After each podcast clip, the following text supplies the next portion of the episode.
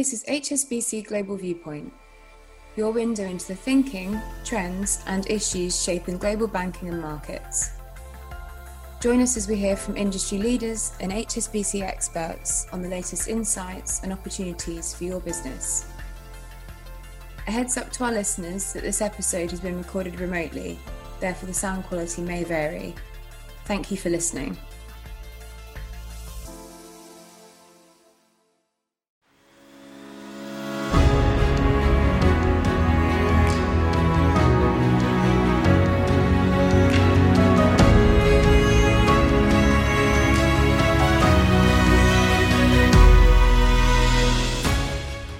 TMI's Treasury Cast and HSBC's Sibos Spotlight. I'm Eleanor Hill, editor of TMI, and I'm delighted to be working with HSBC to bring you an in depth look at the events from this year's Sibos. So, throughout this series, we'll explore the critical topics on the Sibos 2021 agenda, those which are shaping our industry in the next decade, including sustainability, digital acceleration, and technological innovation. We'll also examine the opportunities and challenges in the areas of payments, securities, cash management, and trade. I'm delighted to be joined in the studio today by Farnam Bidgoli, Head of ESG Solutions EMEA at HSBC, to talk us through building a credible sustainability strategy and navigating regulatory complexity in the ESG space. Farnam, welcome. Thank you so much for joining us ahead of Sibos 2021. Great to have you here and have a good chat about ESG, which is obviously one of the key themes running throughout this year's Sibos. And there's a lot of excitement around ESG, but from the corporates that we speak to, there's also maybe a little bit of trepidation or confusion around getting it right. So, from your experiences with clients looking to build that sort of credible sustainability strategy that I mentioned, how challenging is it for them to discern how to mitigate necessary ESG risks while actually complying with the various reporting standards that are out there? I think it's quite overwhelming for many. I mean, the reality is it isn't really a compliance problem, right? There's no fixed kind of endpoint at which point you sort of become ESG compliant. It's a strategic consideration that we're mm. talking about that, that needs to be integrated across the business. Our clients are, are grappling with increasing ambition on the part of investors. You know, over the course of the past two years, we've seen a number of investors set their own net zero targets and start to come out now with short and medium term targets. So they're looking for more on the part of, of companies to be able to align to that. I think globally there's sort of changing needs in, in terms of stakeholders. We're seeing a lot more by way of you know customer engagement on sustainability issues, on broader stakeholder engagement on sustainability issues. And then as, as you rightly point out, you know, there's a lot by way of new standards and regulations that companies need to be aware of as well. So the goalposts are constantly moving, and that's really a challenge for a lot of clients. Yeah, absolutely. There's a whole wave of momentum behind them, and they've got a lot of other priorities to attend to at the same time. And with that in mind, for our listeners who don't necessarily have the time to keep up with all of that regulation, you know, tell us a little bit about what the latest regulation is in the ESG space. You know, how far advanced are things like the EU taxonomy, for example, and what will actually change when that comes into effect next year? So there are a lot of moving parts on the European taxonomy and actually the, the broader European Sustainable Finance Action Plan. The taxonomy, um, for those who don't know, uh, is a sort of classification system that the EU has been developing on what is sustainable and, and what is not. And it is built around you know, six major environmental objectives. And the first two of those, climate mitigation and adaptation, have been under development over the course of the past two years and will come into effect at the beginning of 2022. Um, when those they come into effect, that means that companies will be disclosing the proportion of their turnover, capex, and opex that aligns to the technical screening criteria and the do no significant harm criteria mm-hmm. under the taxonomy. Alongside that work, there are still there's still the drafting of four remaining environmental objectives around water, circular economy, pollution, and biodiversity. The first sort of uh, drafted proposals on those four objectives were published this summer. They're currently under consultation the goal is to have those implemented by the beginning of 2023. And we're already talking now also about expanding the taxonomy. So, over the course of the summer, we've seen uh, proposals come forward for a social taxonomy as well as potentially a taxonomy to support transition in areas or sectors that are in sort of hard to abate sectors. Mm-hmm. Uh, so, I mean, that's just on the taxonomy, but the. European Sustainable Finance Action Plan has a lot of other implications for corporates and financial institutions beyond just taxonomy reporting.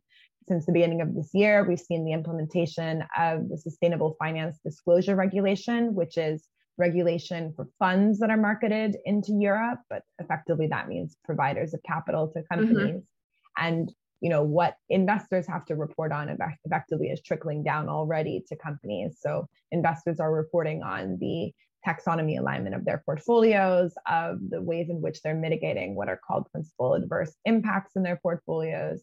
Um, and in addition to all that, we also have work happening around the uh, banking and financial system, thinking through sort of prudential requirements when it comes to incentivizing green lending or potentially um, addressing climate risk in, in uh, prudential requirements.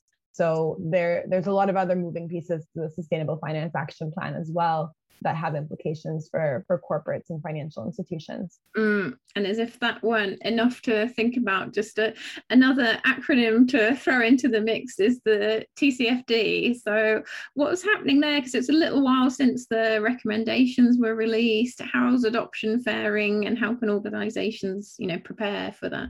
So, I mean, the good news on TCFD is that I think it's one of the rare cases where we are indeed seeing widespread adoption globally. There's about 1,500 companies, financial institutions, and governments. Um, there's also a number of investors, you know, assets under management of about 150 trillion. And we are indeed also now seeing it embedded into regulation um, here in the UK, as well as Switzerland and New Zealand. And, and earlier this year, the G7 agreed to mandate climate related financial reporting aligned to TCFD the TCFD is a, is a disclosure framework, right? It's a, it's a series of requirements on um, information that companies should be disclosing on governance, strategy, risk management, and metrics and targets to address climate related risks. So I think what you know companies are are struggling with a little bit is is it's sort of deceptively simple disclosure under TCFD, um, particularly when it comes to that point around risk management, which is really around kind of scenario analysis and setting metrics and targets can be quite challenging. So I think our recommendation to our clients is, is always that, you know, TCFD is a multi-year implementation. You know, yeah. many companies will become supporters, but sort of full fulsome disclosure will take a couple of years as you build out your your monitoring and, and measurement systems and start to think about that kind of integration into the business model. Yeah, that makes sense. And against that backdrop that you've described there, Farnam, uh, what would you say should be the first step in building a credible ESG strategy? So I, think if we take a step back and we, we think about effectively how a credible ESG strategy is going to be evaluated by stakeholders and, and primarily by investors, it really is around that alignment to your business model. And so I think our recommendation is, you know, to always start by identifying and understanding the, the ESG risks that you face, the the opportunities also that are available to you. This isn't only a negative. um, and then to to take you know that risk and opportunity identification and to assess and benchmark your maturity and think about your priorities as a business. And once you've you've done that you know priority ec- exercise then you can develop a program that you know addresses governance milestones and and targets to address each of those risks and opportunities mm-hmm. and the benefit of doing it that way is that that allows you to be more selective about what you are reporting on you know whether it be topics or against certain standards because there's a very clear kind of why that you can uh, explain to investors yeah. And so if you start with that, you know, we started with our business model and here are our um, risks and opportunities, then it becomes easier for, for you to address to investors why a certain standard may not be you know applicable to you may not be material to you and defend that to stakeholders. Yeah that makes sense. And and where do specific esg related kpis sit within that journey? And how can our listeners so treasurers get involved in that so as mentioned, I think, you know, for a credible ESG strategy, there does really need to be a, a program that A has you know, governance and, and ownership, but also has, you know, set long-term ambitions and, and short and medium-term targets. And that, as mentioned, should emanate from, from the business. Mm-hmm. But Treasury can get involved by embedding that into financing. And that, you know, it's a signal to your investors and other stakeholders about the accountability that lies within the business to actually meet those targets. So we've seen a lot by way of adoption of sustainability linked loans and sustainability linked bonds over the course of the past few years. A sustainability linked bond issuance in 2021 is, is currently sitting at about 55 billion and that's run the gambit from you know corporates involved in, in, in various sectors that have set environmental and social KPIs and then tied the coupon of a bond to the achievement of, of, the, of those KPIs. Mm-hmm. And similarly, in the loan market, we see um, the ratchet on a loan tied to the achievement or non achievement of, of sustainability targets. Yeah, yeah. I'm glad that you mentioned social there because when we talk about ESG, it does tend to be quite a heavy focus on the green elements. Tell us a little bit more about how some of those social causes can be prioritized. It's important to um, always go back to the idea of materiality, and and here we're really, you know, in line with with what the European Union has said, thinking about double materiality the ESG impacts on the business, but also the impact that business has on society.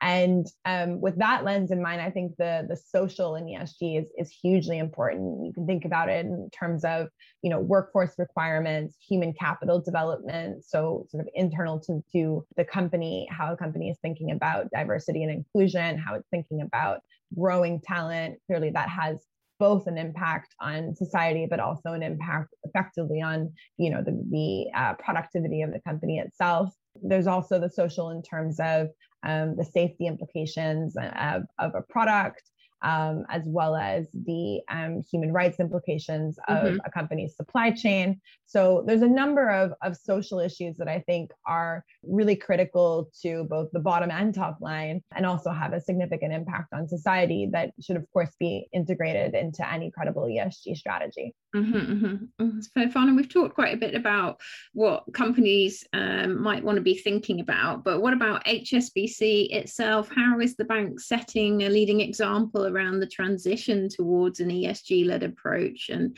how are you preparing for what is essentially the future of ESG, if you like? I mean, we are in the same boat as as all of our clients, right? We are also, you know, on on a transition towards net zero. We set out our own climate ambition statement last year, which had three key pillars, you know, becoming a net zero bank and the the primary objective under that pillar being the fact that we want to align our, our financed emissions to net zero by 2050 or sooner. And we'll be setting short term targets on that later on this year. We're also working with our, our customers to embed sustainability into the way that we work with our customers, be it by providing sustainability financing. So we have a, a, target to facilitate or provide between 750 billion to a trillion of sustainable finance over the course of the next 10 years. We're also working very closely with our portfolio of heavy emitters to increase our, our transition solutions. And we are also, as a third pillar of our climate um, ambition statement, and this is where I think we are showing a lot of leadership, is HSBC Pollination Asset Management, which is a joint venture that we formed last year, under which we hope to establish a series of natural capital funds that will invest in activities that preserve, protect, and, and enhance nature over the long term. We have also committed um, 100 million in clean tech investment to support clean tech innovation.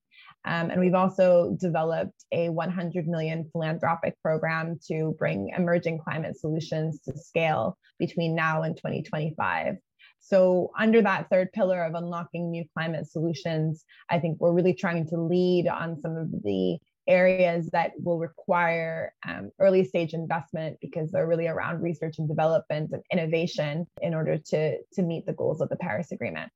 Oh, exciting stuff, especially that natural capital sounds really interesting. So I look forward to hearing a little bit more about that in due course.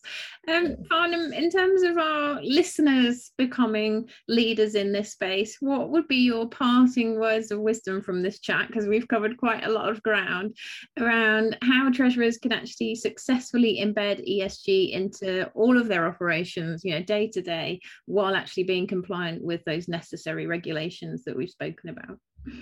So, I mean, I think the most important thing is that this isn't something that Treasury leads on their own, right? This is something around hmm. collaboration with other stakeholders across the business. And so, working alongside sustainability teams, operations teams to address the sustainability challenges that are inherent to the business is you know the way in which really uh, a company can successfully embed ESG in, in daily operations. Farnam, thank you so much for joining us today. It's been a genuine pleasure having you here and hearing your insights. So much appreciate you giving up your time to be with us. Thank you so much, Eleanor.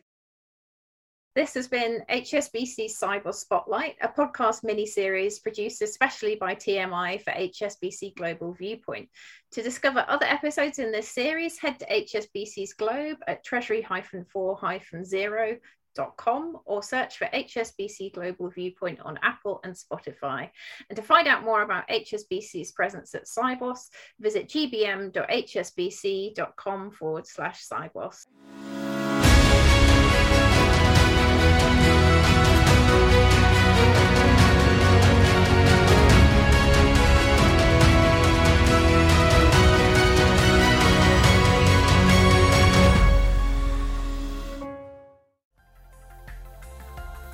Thank you for listening today. This has been HSBC Global Viewpoint Banking and Markets. For more information about anything you heard in this podcast or to learn about HSBC's global services and offerings, please visit gbm.hsbc.com.